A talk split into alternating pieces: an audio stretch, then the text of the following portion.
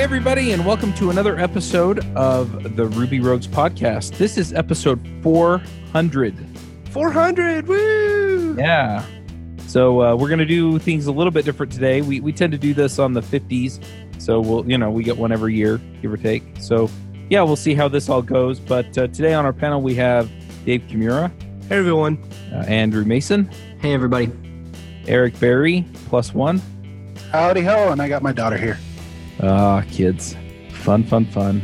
And I'm Charles Max Wood from devchat.tv. So, this episode is sponsored by Sentry.io. Recently, I came across a great tool for tracking and monitoring problems in my apps. Then I asked them if they wanted to sponsor the show and allow me to share my experience with you. Sentry provides a terrific interface for keeping track of what's going on with my app. It also tracks releases so I can tell if what I deployed makes things better or worse. They give you full stack traces and as much information as possible about the situation when the error occurred to help you track down the errors. Plus, one thing I love, you can customize the context provided by Sentry. So, if you're looking for specific information about the request, you can provide it. It automatically scrubs passwords and secure information, and you can customize the scrubbing as well. Finally, it has a user feedback system built in that you can use to get information from your users. Oh, and I also love that they support open source to the point where they actually open sourced Sentry if you want to self host it. Use the code DevChat at Sentry.io to get two months free on Sentry's small plan. That's code DevChat at Sentry.io. Yeah, anyway, we're going to do things a little different today. Um, I thought we could just start out by typically we're talking about technology or technical topics, or, you know, we talked about productivity, we've talked about a bunch of other things. We don't really talk about ourselves. And so I thought we'd just start out and let everybody know, hey, where we're at, what we're doing, what we're working on, and, and kind of, you know, personalize things a little bit and let people know, you know, who we are. So I'm going to push Eric first. Eric, do you want to talk a little bit about who you are, where you're at, what you're doing? Sure, if you don't mind my uh, my two year old talking off and on throughout this. So I work out of my basement, and um, every now and then I get a little visitor if I don't lock the door. So, but they're nice. Uh, my name is Eric Berry. I have been a developer since uh, '98, I believe, and uh, I started off in um, I started off just doing HTML uh, HTML websites like way back in '98 and at the time that's like when photoshop didn't have layers. And when you created uh, when you created pages you would you know basically cut up images and, and put them in tables. So that's that was that was the style back then. Uh, so yeah i'm a little bit old. Um, at least i feel i feel pretty old 40, I'm, I'm 41 so. And over the over the span of those 20 years i i started learning java. I did a lot of front end development uh, and then I moved into Ruby uh, in 2008. And uh, at that time, it was a competition between me and another guy to to compare Ruby and Python. And you look at it nowadays, maybe he was right, but over the past 10 years, I think I was right. And still, I think I'm right.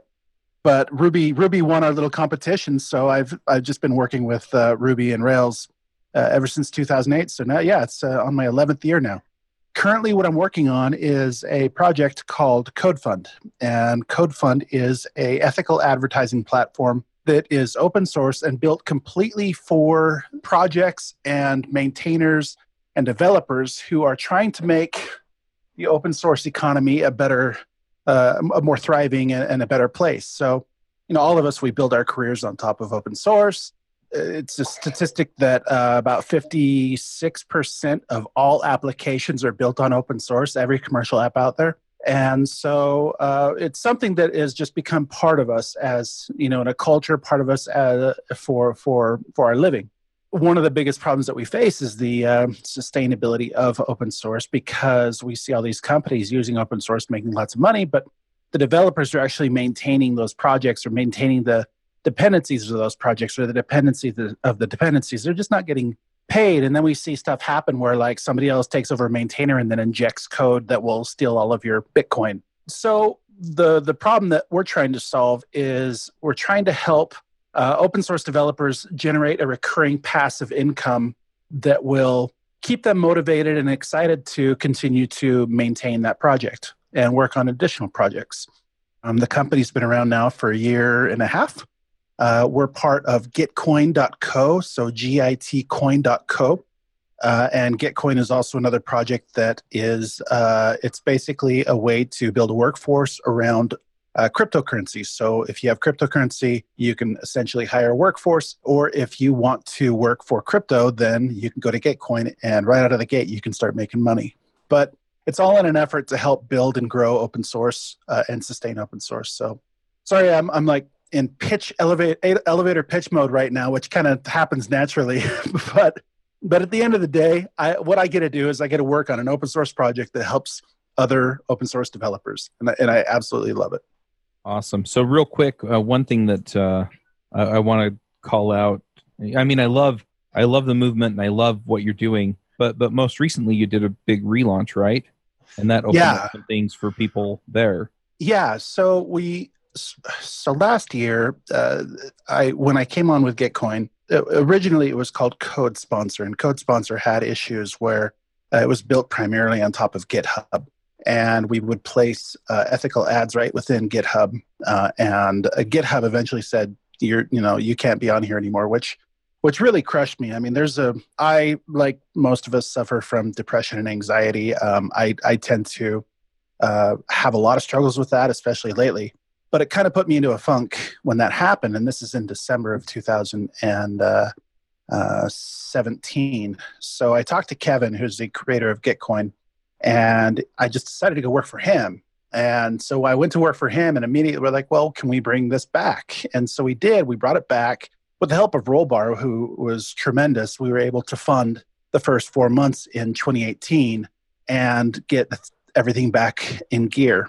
But at the time, I thought, well, you know, you know what the right tool is. I'm going to do it right this time. I'm going to build it with the right tool, which is, of course, Elixir, because everybody knows that Elixir is the scalable platform. And how stupid do you have to be to create uh, an ad platform in Ruby, right? So uh, we did Elixir, and and uh, I hired a guy, and we built it. And at the end of the day, it it really was subpar, and it it didn't work very well at all. And I didn't understand enough of it to to be able to uh, make an impact. And it, it really was a sinking ship. So in October, we hired Nate, who's on the show, and uh, we decided that we're going to completely get rid of um, Elixir altogether. So between October and December, we rewrote the whole platform in uh, in Ruby. Uh, you know, the critics be damned, right? And so and we did, and so far it's been running for a couple of months now, and it is running better and faster, you know, by almost 10 times uh, the speed in Ruby on Rails. And it's completely open source. You can find it at github.com slash gitcoinco slash code underscore fund underscore ads. Uh, we can link that in the show notes, but yeah, it's pretty fun to see that and like, wow, this is uh, you know, it's generating, you know, eight, 10 million impressions, ad impressions a month. It's doing some serious reporting. It uses caching extensively. We use we have creative uses of Sidekiq and Redis, and it's a pretty beautiful piece of uh, code, if if you ask me. But most of that's credit to Nate because Nate is one hell of a developer. Yeah, Nate was my mentor at my first coding job, so I, I can attest to that. Um, Yeah. Very cool. Dave, where are you at these days? Oh, geez. Where am I? Not really. So, I guess to start off, I've been at the same employer for almost 10 years now. So, I was originally with PayChoice Software, and then that was acquired by Sage. So, you know, I stayed on board and it just went public that our division is getting sold to another company. So I'll no longer be at Sage soon, but at a new employer. And so I'll be hitting my 10 year anniversary with them. So a lot of unknowns right now, just as we make that transition. And it might be a good time to part ways entirely. So I'm not sure. I will be looking for uh, new opportunities and seeing what's out there. So that's in the more immediate what's going on. Over the past almost 40 years now, I've been running Drifting Ruby, which is a online screencast and tutorial site for the Ruby language and mainly focused on Rails. So I can't believe I'm going to be hitting 200 episodes this year. I'm at about 170 right now. Wow. And yeah, so it's been uh, definitely a commitment. It started off as a slow, bumpy road. where I would do three episodes a week and then I would take a three month hiatus, then come back. But for the past four years, uh, maybe three years, I've been doing one faithfully every single week. So that's been a time commitment along with my normal job. So when I'm not developing, which is probably about you know 40 plus hours a week for my employer but then also 20 hours in r&d and uh, stuff for drifting ruby you know so that takes up most of my waking hours you know i'm just spending time with the kids and family so three kids five four wait five four and two and my youngest daughter ruby uh, we named after the ruby language so I think that's really what I have going on. Yeah, that's that's awesome. And yeah, milestones. I, I just love the you know the 200 episodes and the. Mm-hmm. I can't imagine 10 years at a company. I don't know what that looks like, but. Uh, well, I, have been on here for what since uh, late 2016, so two yeah. years. Once I find something I like, I really don't like change. I'm very kind of OCD in that fashion. But at the same time, I recognize that a lot of people who do get in a position where they've been there at a certain employer for such a long time, they almost become stale in their skills. And I think that doing the Drifting Ruby has helped me keep on the cutting edge and the latest and greatest and keep up to date with technology in general. So even though I've stayed employed at the same company for so long now, it's something where I don't feel like I have reached my limits or that I have reached any kind of learning capacity that I'm still always growing and learning new things and taking a lot from what I've discovered in Drifting Ruby and apply that into my day to day work. Yeah, I think that's an important lesson. And I think also, you know, you know, we've we've heard from Eric and from you. Um, you know, everybody kind of has their niche, right? Where there's something that they care about. So for you, it's it's sort of the education end of things. With Eric, it's the sustainability end of things. And and all of these things are what make the community so vibrant. And that's why I like having the different panelists that we've had over the years on is because we get all of these different perspectives from people who really deeply care about different things. And I would say the hardest part, if I can be humble for a moment, is that I'm a college dropout. You know, I went to Ohio State, uh, did good there for a few years, and then I just couldn't take going to the classroom, sitting down, attending lectures and stuff. And so I stopped doing that. Well, when you stop doing that, just a heads up to everyone, your grades will start declining also to a point where they don't want you there anymore. So I, you know, dropped out of college, and that has been a great, not a hindrance on my career, but a hindrance on myself with my own self worth. And so I don't have any issues with anxiety or depression, but I do have sometimes self worth issues. And a lot of times, uh, and one blog article that really spoke to me about it was David Walsh's imposter syndrome. And I think that that's where I fall sometimes because, you know, a lot of times I'll come back to, uh, not so much anymore, but, you know, for a few years, I would come back to, you know, am I really the right person who is supposed to be doing this? You know, should I be at this position at this company? Should I be doing the screencast? You know, who am I to be qualified to educate others when I myself had dropped out of the higher education? So it's something where I had to come to terms with myself to say that, you know, I am worth it. I am able to do this. I am providing value to my employer, to myself, my family, as well as to others who uh, subscribe or watch the screencasts. Yeah, that's definitely something that's that's tricky. And we've talked about a bit on the show. We should probably do another show on imposter syndrome. I can be your guest on it. I'm pretty. I'm a pro with that. Well, I think we all encounter it to some degree. Uh, Andrew, do you want to fill us in on who you are and where you're fr- where you're coming from? Sure. So we were talking before this episode started that all of you guys are pretty much old enough to be my dad. I am fresh we're out old. of college. Yeah. Not that you're old, but I'm young too. So there's a nice little balance there. Fresh out of college, graduated in May. I am working full time at a shop, at a rail shop and I really just started getting to the firm understanding of Ruby and Rails because I learned, started learning Rails, I guess, in the beginning of this year or last year. So 2018, I started learning Rails and I was hired in May Um, at the time, I was interning at the same company I'm working now, so that's why I was started to learn Rails in the first place. Uh, graduated with computer science degree. I've been working here ever since, and I love it. I've done a variety of languages. I guess I've played with them. I've played with Elixir. I've know VBA. I know some JavaScript. I have messed with Java, Python, a little C++.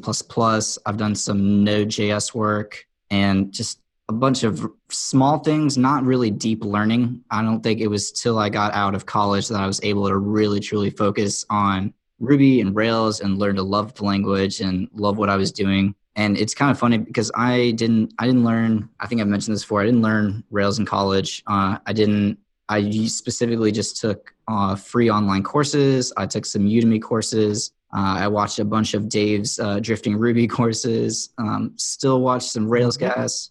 Yep. Uh, watch some. There's another guy on YouTube called, that does Go Rails, Chris Oliver. Uh, listening to podcasts, things like that, and that's really how I learned. And that's how I found this podcast. A mentor at work mentioned that if I enjoyed podcasts, which I was on a big podcast binge back then, uh, that I should check this one out. Which is I became a devout listener every week. I went back and I think I've listened to almost every episode at this point just trying to s- soak up the knowledge and stuff that people have been offering on this show for years. And that's, I really, I haven't done anything in the community really since I'm so fresh out of college. I just started getting some open source stuff. I'm working with a buddy on a changelog gem. I've messed around with creating like small little gems in the past. And I'm also currently writing a RailsConf CFP. I'm about done, I believe.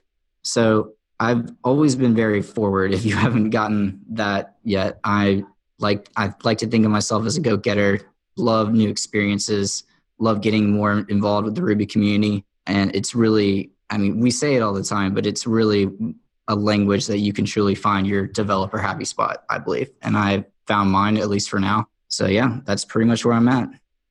Nice. And and again, you know, it's it's a different voice. You know, your experience is different from ours. You're newer to the community um, you're a newer professional and yeah it it, it kind of creates this this different feeling on the show and um, on javascript jabber we kind of lucked into it and on this show too to a certain degree um, when we had saron on the show she she was kind of this voice uh, for new programmers because she had just graduated from a boot camp you know and she was doing interesting things and uh, you know on javascript jabber when we had aimee knight um, you know, join the panel, same kind of thing, right? It was, hey, and I'm kind of new, and what does this mean? Or, hey, we've been doing things a little bit different here, and you know, kind of have the voice of experience blend with the voice of you know somebody who's still learning. So, yeah, definitely. I mean, one of the big motivators for me reaching out to you to join this podcast was just to get exposure to guys like you and Dave and Eric who've been coding in Ruby for all these years, who have this wisdom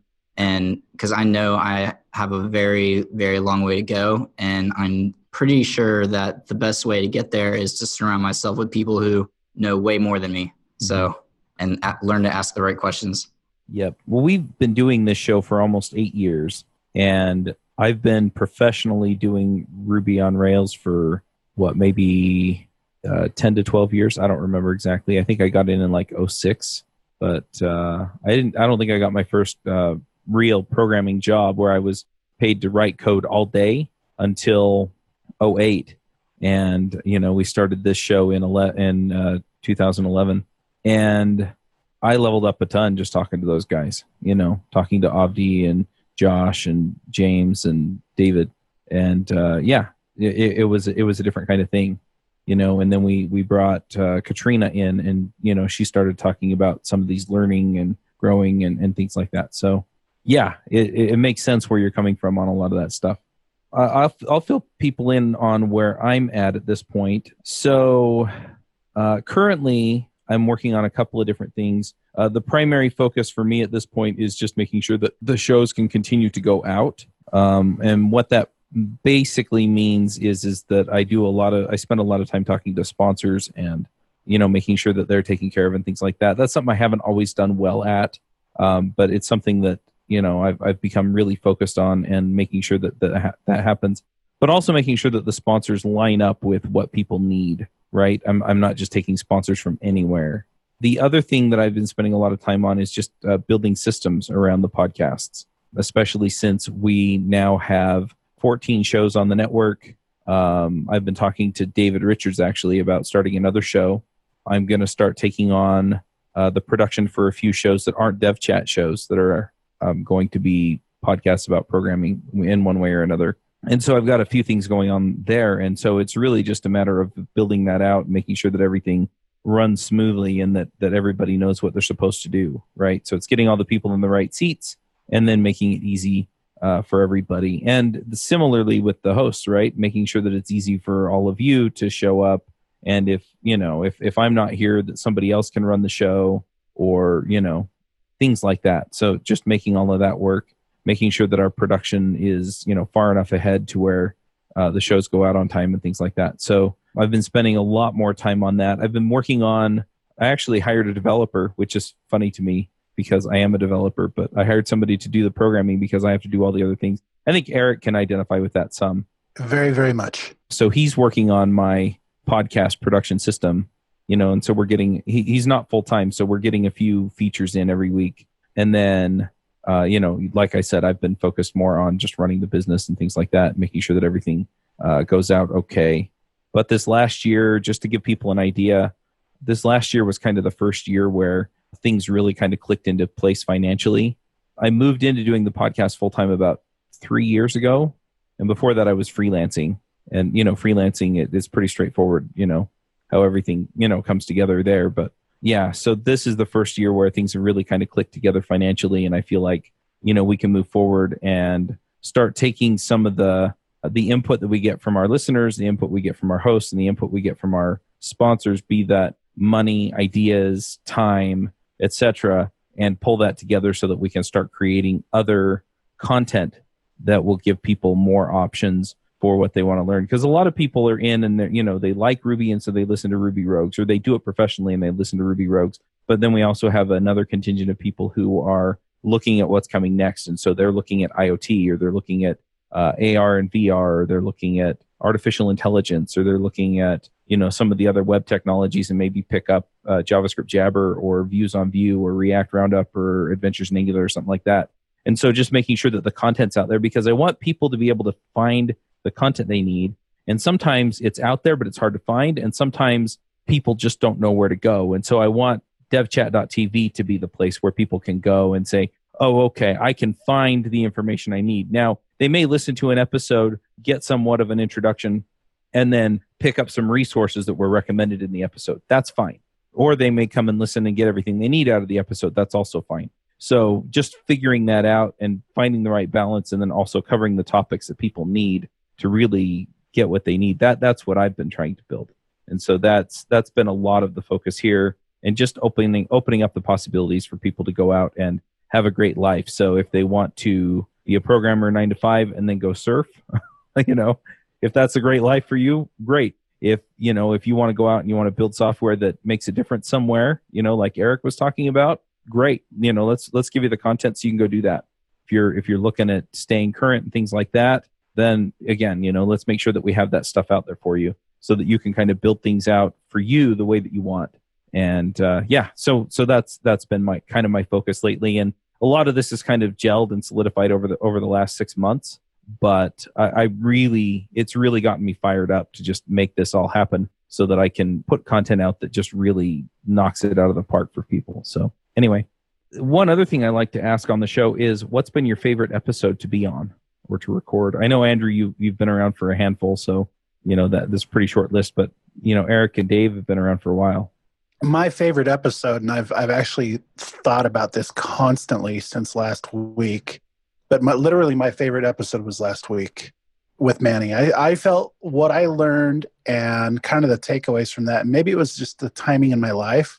That I think that was one of my favorite podcasts. The other one, of course, I believe was when we interviewed DHH that guy's an interesting dude, very opinionated, but you know when you when you're when you built your own career, your whole career on top of something that came out of another person's head and you finally talk to them and and kind of understand them a little bit, it's it's a surreal experience. So I think those are my two favorite ones. Nice. What about you, Dave?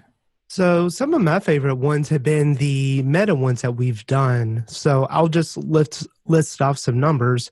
Episode 312, 324, 339, 341, and 382. So the 312 was how to handle WTFs. And I thought that one was a lot of fun where we just talked about the what the heck do you do when something goes wrong? Like, you know, fires are all around you and what do you do? And, you know, really fun situations. And then 324 was the developer horror stories where we just kind of humbled ourselves and admitted some of the shenanigans and bad things that we had done and just how that ended up blowing up in our faces. That was a fun one. And then 339 was a typical day of a developer where we just kind of walked through, you know, from getting up to going to sleep, what we did each day and, you know, just seeing the repetition there. And then uh, 341, I think, was another one for standards versus realities. And then finally, 382, when do you build, when to buy with the panelists? So those were my favorite ones, just where it was just, I love interviewing a lot of guests and stuff. I think they provide a lot of valuable uh, content. But I think my most favorite ones where it's just us talking and just, um, you know, being candid with what we're going through. Usually it's the topic is based off of something that one of us is currently going through. Yeah. It, and it's always interesting to kind of feel out where everybody's come from on a lot of that stuff. So, yep. Andrew, what are you? What about you? So my favorite one to be on so far is definitely the episode with Paul Smith when we talked about Lucky. Uh, mm-hmm. that was definitely a lot of fun, and Paul is a great guy. It was fun to talk with him. But one that I haven't been on that I would say is my favorite episode uh, is Ruby Rogues 142, where y'all talked about uh, mental illness uh, with let me think, Greg. Greg I there's yep. yeah, I was gonna say there's no way I can pronounce that last name, but that was uh, definitely one of my favorite ones to listen to. I think it has a like a big message, and I think I don't know, I I I love it a lot. But a little bit in contrast to what Dave said, I like the more technical ones. Um, the ones that I, I also because I was in a state where I was trying to learn. So being able, hearing like the technical talk and bringing up gems and bringing up um, ways to do things and talking about Sandi Metz's rules and things like that. Those are the ones that I've always gotten the most out of just because I'm in that state of learning and looking for resources and things like that. Yep. Makes sense. Um, the, the ones that I enjoy, it's funny because um, I, I kind of take a blend of all of what you all talk about. So um, some of my favorite ones become my favorite ones after the fact. I think is you know kind of the more interesting angle on this that that I'll bring in, and that is is that we'll do an episode and then somebody will come talk to me and tell me why it made a difference, and and that that is where the you know the the killer feature is on any of these ep- episodes. So you know Andrew mentioned the the mental illness one. Um, a lot of people also came and talked to me about the imposter syndrome one that we did quite a long time ago. A lot of people have loved and continue to love the learning episode that we did with Katrina Owen and I'll I'll find links to these, or I'll make somebody else find links to these and put them in the show notes. But um, you know, those are the ones that kind of stand out as as the ones that people come to me over and over again and say, "Hey, this really made a difference. You know, this really helped. This this helped me, uh, you know, know kind of where I fit in." Um, I got some feedback from my sister. Actually, um, she lives little a uh, little over a mile from me. She was talking to somebody at a, I think it was a baseball game, and uh, it was one of her neighbors and you know they happened to listen to the shows well you know the shows here. And so he heard me talking about some of my experiences you know being an entrepreneur being a freelancer. And he had been thinking about going out and starting his own thing and realized that he was too risk averse to go after some of the you know because i had struggled financially off and on uh, through my journey. And uh, you know it, it's interesting also just to see how the stories that Dave tells about his experience, the stories that Eric tells about his experience influence people and help them realize, you know what, maybe that's not a great fit for me. Or for other people, it's, you know what, uh, I think I'm going to go for it. And, and I've heard both. So I, I love kind of the personal aspects of this and, and the friendships that have been built over the years through this. The other angle on things is for technical ones, I like the ones that I feel like I'm learning like the deep secrets of things. And so um, I think we did one on performance with uh, Nate Berkopec. You know, just so, some of these other things. Uh, you know, where we we dive in. I think we did another performance one with uh, Noah Gibbs. Gibbs. You know, yeah, and so just things like that where I'm kind of learning the deep secrets, and then the other ones where it's this is a problem that everybody has. You know, and those are the ones that that Dave kind of talked about a bit. You know, where it's hey, look, everybody deals with this. Here are some ideas for how to deal with it, and that that uh, the one that we did last week with Manny, you know, about productivity, is the same kind of thing, right? It's like it's like, look, I struggle with this a lot, and hey, here are all these things that I can go try. And some of them are going to work for me and some of them won't but dang it you know at the end of the day i'm going to be better off. And so I, I, get excited about a lot of those. It's hard to pick out the favorites. Talking to dhh is always fun too mainly just because i get the opportunity to challenge the way i think against the way he thinks and he's he thinks through these things and you know you get this with some of these other folks that are a little less well known but then it's like okay well they've thought that through and we've come to a different conclusion and so forcing my brain to go to their place and say, okay, why are they making this decision? What's different? And and just getting, you know, getting my head around that is also a lot of fun. So you remember the episode way, way, way, way, way back when when you had uh, DHH and Yehuda Yehuda Katz. I think that was it, or maybe it was Yehuda Katz and man, I can't remember. I think it was DHH and Yehuda Katz. I just remember that being a very impactful one. But that you must have been four or five years ago. I think you're thinking about, if I can find it, um, episode, I think it was like four of JavaScript Jabber. Oh, yeah. Um, we we had Jeremy Ashkenas come on. That's what it was. About Backbone. Jeremy Ashkenas. Yes, yes, yes, yes. And Yehuda was one of the original panelists on JavaScript Jabber, and so and he'd been working on Ember and so it started out us talking about Backbone and what Backbone was, and it ended up with the two of them um, debating specific points between Backbone and Ember. Got it. All right. Not on this show, but still, great show. Yep. So I'll, I'll put a link to that one in the show notes too. But but yeah, it's it's that kind of thing, right? Where it's okay, I've got to go listen to this again and then consider the points that they're both making because they're both valid, right? Backbone was a great system. Ember was a great system. They were just trying to do different things. So what do I care about? Yeah. So Dave, you had a question that you put in the Discord chat. Did you want to ask that one? Yeah, sure. So it was really just what do you do when you are not developing specifically? And the reason why I phrase it that way is because typically my hobby is developing. So I do it for work and then I enjoy doing it on the side. So when I'm not developing, having three children, you know, obviously that soaks up most of my time and attention. I was up at 4 a.m. this morning because my youngest woke up. Then she came, crawled into our bed. A few minutes later, the four year old woke up. And then a few minutes later, the five year old woke up. So unfortunately, my alarm clock is my kids. They don't let me sleep in, especially on Christmas morning. I'm laughing because I completely understand.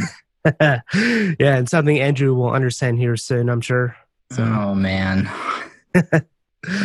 so uh, when I'm not, you know, family aside, development aside, I think I really enjoy doing woodworking, or or you know, really just playing with power tools and stuff. You know, shooting the nail gun and stuff. So that's one thing that I wouldn't say I've really had a lot of time to it for it to be a passion, but it's something I enjoy doing. Nice. What do you do, Eric, to unwind? My favorite thing to do is play Minecraft, and not this silly Minecraft where you have a controller and you have to like move your thumbs back and forth. No, we're talking old school Java based Minecraft where you can uh, essentially go and create worlds. Now, this is kind of a recent passion of mine because, and now I'm paying for Realms, which allows me to play with my kids and everything. We even have a Minecraft station set up here in my office. But the the thing I love about Minecraft, and it's the same type of thing that you, the same type of uh, dopamine hit that you get when you when you build a really cool when you ship code or maybe when you're building with legos it's like you can build stuff very rapidly and feel that satisfaction of building but once you start understanding the minecraft game and the mechanics of it and how to basically game the game you can create some insanely cool stuff like for example you can create engines and you can create um, automated farms and automated shipping containers and like there's all this stuff that you can build with it, uh, which is so much fun for me to to do. Um, and so I'm, I'm now kind of a junkie when it comes to that. Uh, however, you know, it's I don't get a lot of time to do it, but when I do, that's that's hmm. usually where I go to if I want some me time. You know, nice. when I first started playing Minecraft, I haven't touched it in several years, but uh, in the explore worldview where you can just get all the resources right there, I would dig down as far as I could until I hit the lava caverns and stuff. And I would just load up the entire cavern with TNT and make a whole block all the way back up to the surface and just slide it. Like I thought that's all you could do in Minecraft, just blow stuff up. It was a lot that, of fun. Yeah. So when you when you watch these videos online, there's a lot of tutorials and training, but a lot of these tutorials are like done by you know middle-aged men and I'm like, oh, okay, I'm I, am i am not the only crazy guy. You know, there used to be an ad for Yahoo groups. There used to be an ad for Yahoo groups, like printed in a newspaper, uh, either a newspaper or a magazine or something. But it, I mean, this is way back in the late '90s, right? There's this great big ad that had um, this guy with this goofy mask on with tubes coming out. And he just looked like the biggest nerd ever, right? It was just the craziest thing, and it said that uh, one person equals insane. Two people equals awesome Yahoo group or something like that. it's like now you have your community of weird people wearing weird stuff. So I think that's the same thing. I, I felt like I found my my tribe when I hopped on and saw, oh, okay, there are other people who have the same interests as I do. Um, sorry, that's my daughter. Yeah, if anybody is interested in playing, reach out to me. I, I love to create worlds and build, and uh, but I only play um, I only play like in the mode where you could die. If if you don't do that, then you're cheating. nice. Agreed. I've been wanting to get into that with my 13 year old for a while, so I, I, might have to take you up on that, Eric. And please do. Yeah, absolutely. Get involved. Yeah. What about you, Andrew? What's your uh, escapism? kind of like Dave, I program for work and I program in my free time. So I've been trying to work on that a little bit more um, as of recent to try to get that work life balance a little more in tune. I l- play video games occasionally. Um, I used to play a ton of Minecraft, totally was a Minecraft addict in high school, but I haven't picked it up in a while in the summer, I mean, I live at the beach. I live in Wilmington, North Carolina. So I bought a surfboard. I plan to learn how to surf. I like to exercise, go outside. Yeah, recently during this uh, during the winter, I have been programming a lot in my free time, and I also love playing with graphic design, messing with Photoshop. I love Photoshop. I think it's so fun because I always wanted to be artistic, but I could never get the thing that was in my head out of my hand without it looking like terrible chicken scratch from hell. I don't even know. It just does not come out of my hand cleanly. But doing online art, I or digital art, I've always found fun. Um, I like making logos and doing vector art. I have never gotten into video editing or anything like that. It's a little bit too tedious for me, but I do love messing with Photoshop and Adobe Illustrator. Nice. Yeah, I feel like uh, in a lot of ways, my hobbies are basically just running the podcast network. Um, I, you know, if if you've run your own business, I think I think Eric again probably identifies a little bit with that. You know, it's just like, yeah, all I do is work. All I do is work on this thing. The, the, the flip side of that is is generally what I tend to do. A, I'll listen to audiobooks and I tend to kind of switch around between like books on health, uh, books on business, and fiction. And fiction's my escape. Fiction's totally my escape. I also write fiction that nobody has ever seen, and uh, I'm I'm trying to get past the imposter syndrome. We talked about that a little earlier, um, but that's also a really great way for me to just decompress because I can essentially create whatever I want to create, and it's almost like this brain puzzle for me to try and figure out you know, okay, uh, this doesn't quite go together right. So, what mechanics in the world that I'm building do I need to change, tweak, or you know, understand better? And uh, you know, it's a lot like coding, but it's not coding. But yeah, that that's a lot of what I do. I also just like fiddling with tech, and so I'll get gizmos or um, I'll go find some technology that I want to learn, but don't really want to like break my brain against, and I'll just set it up and kind of poke it for a while. And yeah, you know, we, we've talked about kids and family and stuff like that. Um, I have five kids. Uh, my oldest is 13 and my youngest is three. And uh, so we do a lot of stuff together too. Um, board games is a huge thing for me too. Um, I have a group of guys that all live within like two blocks of me. There are like eight of us, and we get together every month and play games. My wife and I have uh, another couple that we get together with every week and play games. And so board games is also a, an escape for me. So yeah, lots of stuff like that. Currently, the board games that are a huge hit in our house is Hungry Hungry Hippo and Operation. I think we own both of those, but I don't think they've been pulled out for a while. When yeah. my nephew comes over, he likes to pull out Hungry Hungry Hippo. But my my older kids, so my two oldest are uh, almost twelve and thirteen. Then we also have a nine year old. She's almost ten, and so we can play some of the semi adultish level games with them. So the ones that we went through with them lately are uh, Harry Potter Hogwarts battles, and we bought the Monster Box of Monsters expansion. What else have we played a bunch of? Um, my mother-in-law bought a game where you you get a category and then you try and name things that start with the different letters of the alphabet. And when you get one, you tap it on the on the little machine and it turns the light off. And when you get all the letters, you win. And they've been enjoying that. A lot of times we just play card games. So you know, um, just different types of rummies or you know things like that. So and that's a lot of fun. But yeah, I can't wait till my kids are old enough to play Settlers of Catan with me. Oh, there you go. My kids are a little bit. I think my 13 year old would get it. My almost 12 year old would probably like not get all of the deeper strategies with that, but could probably play it. And the other kids would definitely need help in order to get anywhere close to winning. Yeah.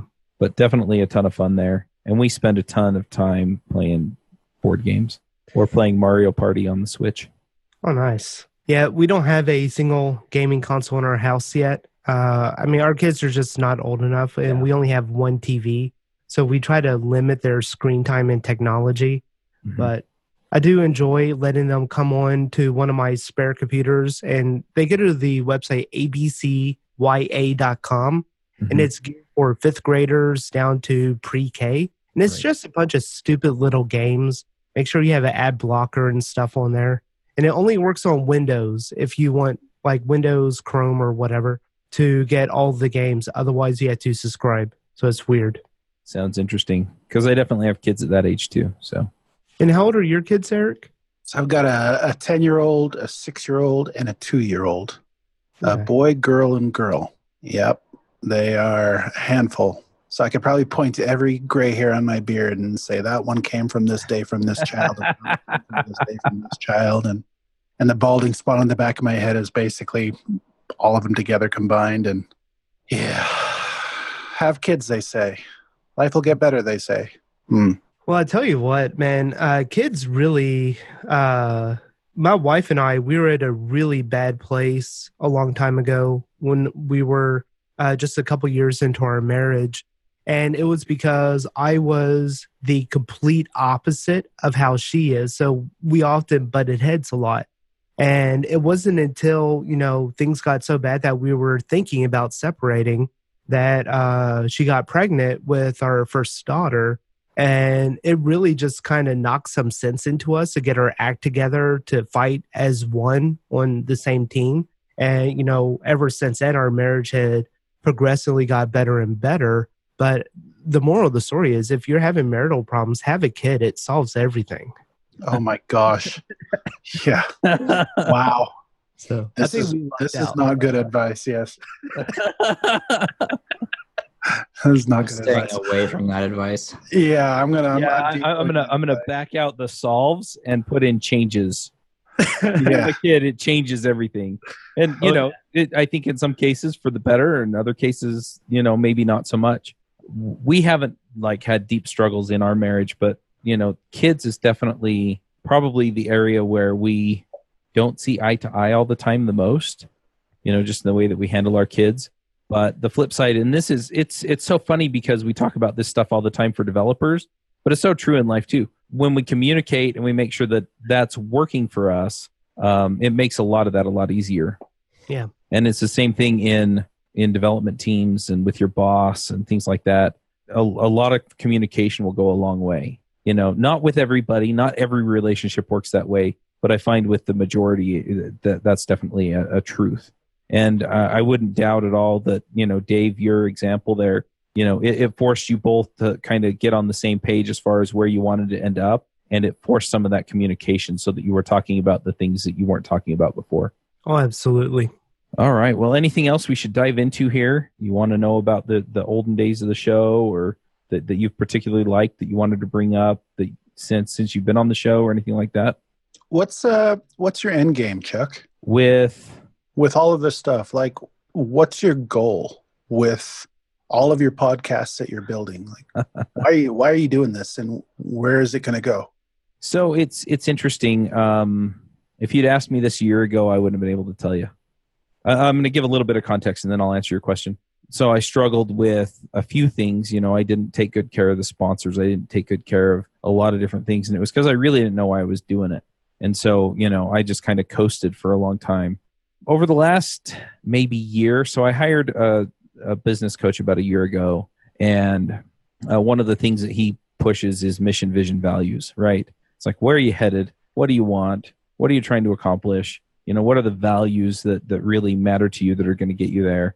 And it took me a solid, I, I kind of half took it seriously until about August, September. And, and there were some other things in there, but I think one of the things that forced the most was that my dad passing away in April. And it really forced me to think about, okay, because, you know, I, I, before then I, I had just kind of assumed that life would just continue to go on. I think for generally that's true, but I didn't want to just coast through life, right? I didn't want to wind up oh okay so i'm just going to keep doing this because it's working right and and there there's some of that that i think is healthy but i wasn't heading where i wanted to head. I, I was not heading to a healthy place at all you know uh, a healthy place in the sense that it would it would be fulfilling and it would accomplish the things that, i really want to accomplish and things like that. And so it really forced me to think about it. And a lot of the things that came out of that basically boiled down to a couple of things.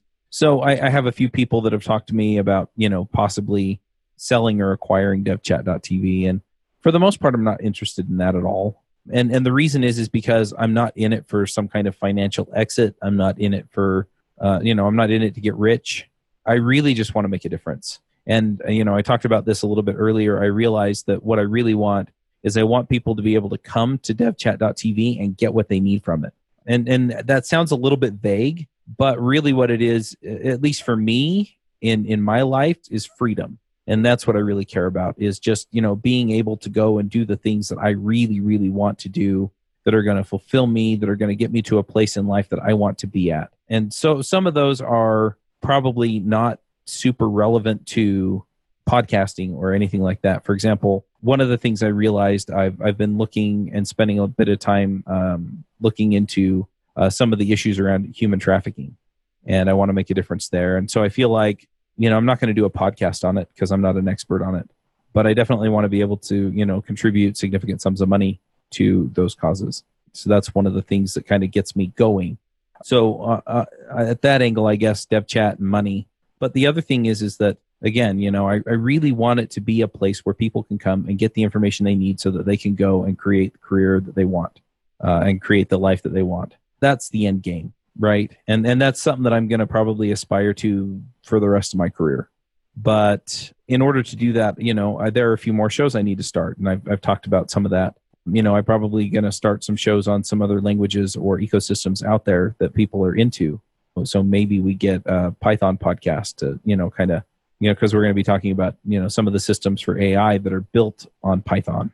And so the ai podcast will reference the python podcast and vice versa but I also want to create other resources for people that will lead them, you know, down the road. We talk a lot about technology, and a lot of the shows that I've talked about and have started are around different aspects of technology. But I really want to hit the the career area hard. You know, I started the DevRev, which is uh, I've been doing on uh, Facebook and YouTube, and you know, it's a video series that I've just been putting together. You know, my my health kind of tanked for a few weeks, so I haven't put new shows out for a few weeks, but you know that's something that's really important to me as well because it's you know it's people dealing with the people issues people dealing with the i don't know where i'm headed issues and and things like that. And just to put something out there that is like look this is up to you. What do you want? This is up to you. Go do it right? It's you know that we, we hear a lot about privilege and when we're talking about the diversity areas and things like that but ultimately the person who has the most control over where you end up is you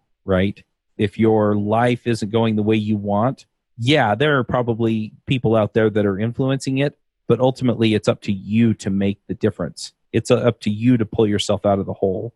And i get people that that you know there are people out there who've been through horrific stuff. And you know I, I don't know how to counsel those people but for the most part people are in a place where they you know if they really want it they can go get it. You know so just just to encourage people and inspire people and then give people you know some advice or some uh, idea of where they can end up is is kind of where i'm looking. So you know I, again i kind of have this lofty out there uh, vision of of what dev chat could be. And the ultimate mission is basically to do whatever i can to enable that.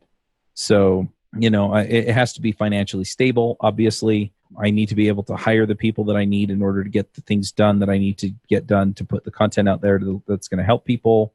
Um, we're probably going to wind up creating some courses and products and some free courses and free products some paid and you know whatever. And i'm kind of figuring some of that those ideas out at this point. But yeah ultimately that that's where i'm headed. And that that's kind of the vision that i have. So i, I don't know if i directly answer your answered your question but i'm really focused at this point on getting all the processes together so that we can instead of focusing on the nitty gritty details of how it gets out there we can focus on getting the stuff out there that people need and and hitting it there. So the, the yeah i've kind of rambled a lot but that that's the direction. That's that's the focus that i have now. And really just nailing a lot of that down and making it clear that that's what people are getting and then finding ways to validate that that's what people are getting. That's what i'm working on at this point so that we can kind of reach that overall mission that i have for devchat. Yeah i like that a lot. And one thing that you said about if someone wants something that it's on them you know it's up to them to do it. And i think that's one of the most important life lessons that we can learn is to not have excuses like so and so can't do this for me or my government's not doing this for me that if you have that kind of mentality then you are a victim to the world and life but if you take ownership of everything regardless of what it is in your life and if you have the mentality that i am in charge of my own life then you have the ability to make a change. Otherwise, the powers are out of your hand and nothing will change for you. The other thing is is I have no problem, you know, I can't do this for everybody, but I'll do it for as many people as I can. I'll reach a hand down and help them shortcut a lot of that stuff. Mm-hmm. Um, but they have to reach out and take hold when I do it. And, you know, other people, they're going to miss that opportunity and they're going to have to do it on their own. And, and maybe that's the right path for them. But yeah, it's critical I think in a lot of ways that yeah, you take you take responsibility and then take control of where you're headed. Yeah. And honestly, that was one of the bigger saving graces in our marriage with Sarah and I is that we stopped focusing on what the other person was doing wrong mm-hmm. and we mm-hmm. start focusing on what we were doing wrong as individuals. Like what crap was that bringing into our marriage that either wasn't biblical, wasn't offending to God, or you know that was offending to god that was hurting someone else and saw that there was a lot of stuff that i needed to change and one of the courses that sarah and i went through was called re-engage and it really helped expose a lot of those uh, issues that i brought into our marriage and also for her what she brought into the marriage.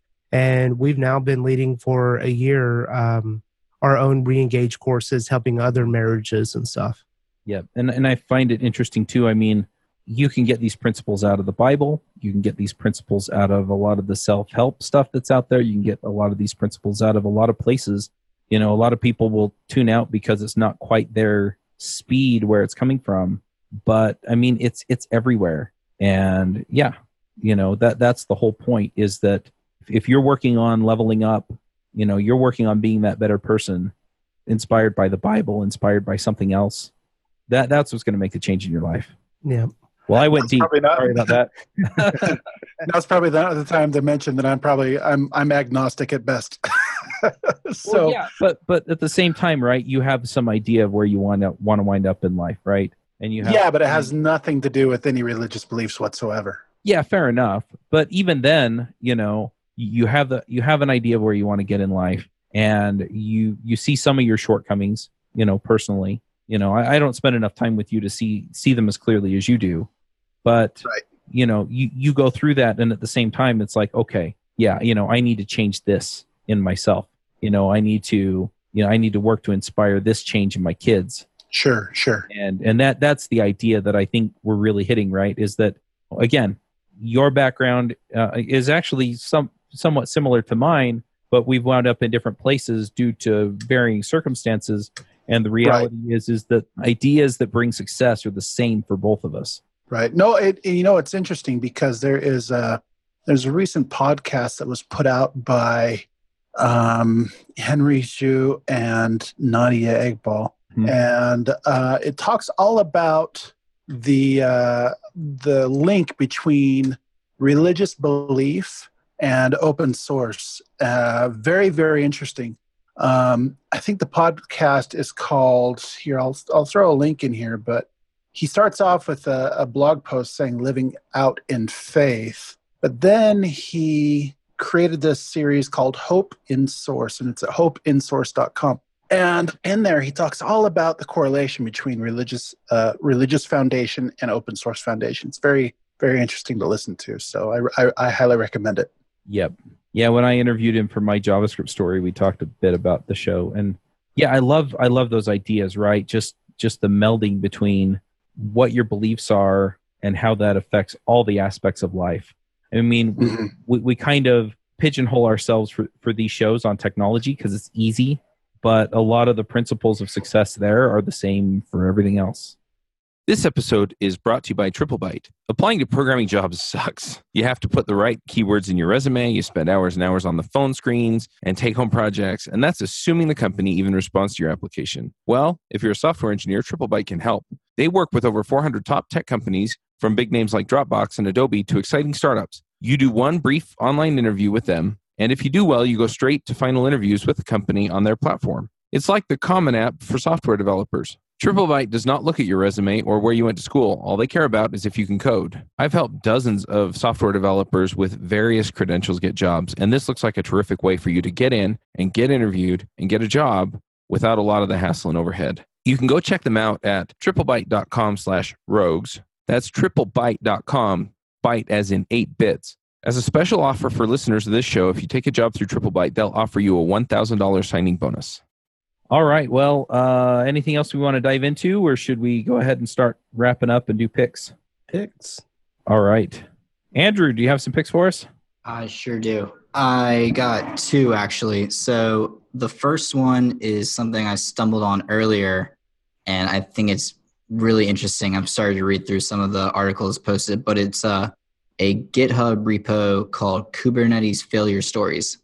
I have been playing with Docker and trying to teach myself a little bit about Kubernetes recently. So I think this is really interesting to read um, through. There's a bunch of uh, publications um, that have come out kind of recently about some Kubernetes fail- failure stories, like uh, at Target was the one I read earlier. The other one I have is I mentioned earlier that I work on a changelog gem, automated changelog gem, and it's called Release Notes. And I think you sh- should check that out and submit some issues if you have any problems with it. But it's I think it's a super cool gem, and as change logs are, I don't want to say becoming more popular, but they're becoming a little bit more standardized. I think like with the work that Olivier Lacan has been doing. So yeah, check that out. Nice. Dave, what are your picks? So my first pick is not the Apple Airport Extreme that's no longer in production and has died on me. So that's not my pick. Instead, I will pick the Netgear Orbi Mesh. It's a three node system that I got from Costco on sale, and it has been really nice. It solved a lot of the connectivity issues I was having uh, that the Airport Extreme seemed to have been causing, along with a faulty switch. So that's been a real big help for me this weekend. And then also, I'll go ahead and pick the uh, marriagehelp.org, uh, which is the group that does the reengage program for marriages.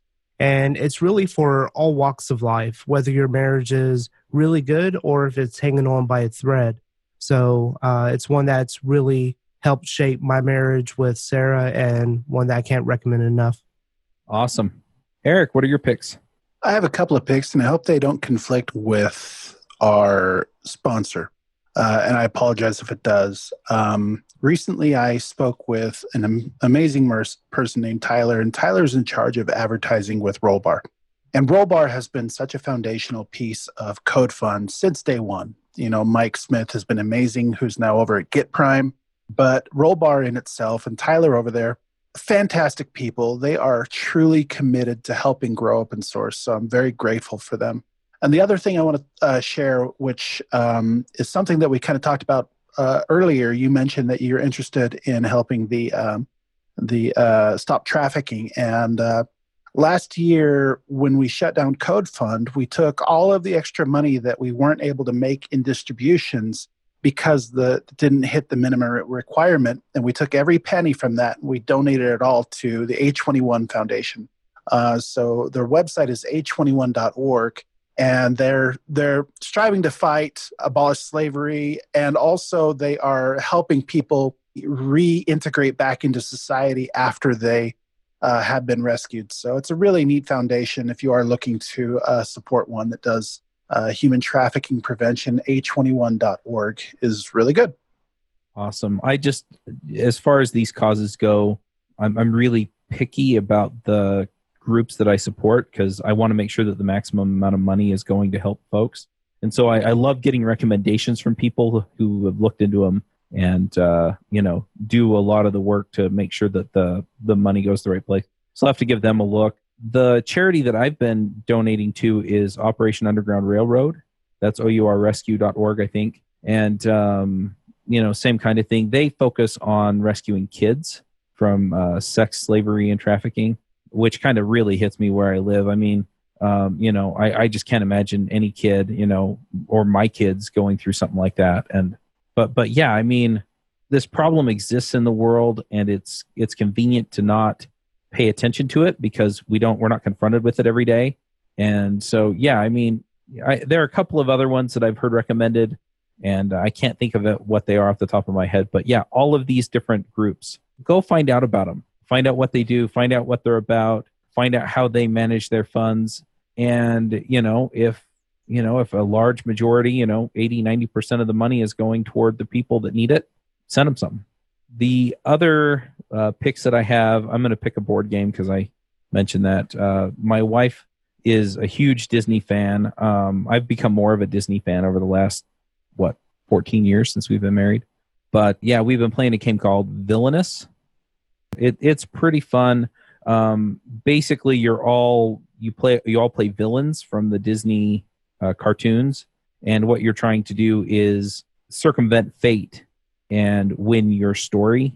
And so um, it's a blend of, um, and there are other games like this, but essentially what you're doing is you're trying to reach your win condition before any of the other villains do. And so you can sabotage the other villains with fate cards and so their their heroes come into play or certain circumstances come into play that they have to deal with you know as you uh, play the fate cards on them and vice versa and then you wind up having to defeat heroes and anyway it, it has been pretty fun. So uh, I, i'm going to pick that as well.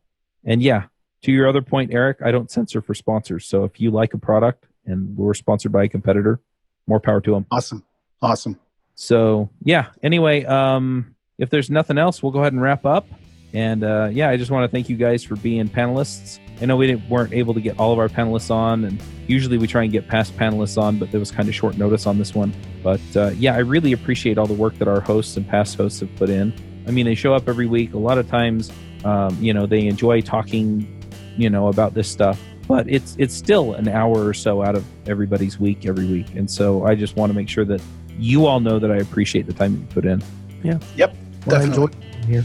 All right, folks, we'll wrap this one up and we will be back next week with 401. All right. Bye. See ya. Bye. Bandwidth for this segment is provided by CacheFly, the world's fastest CDN. Deliver your content fast with CacheFly. Visit C A C H E F L Y dot com to learn more.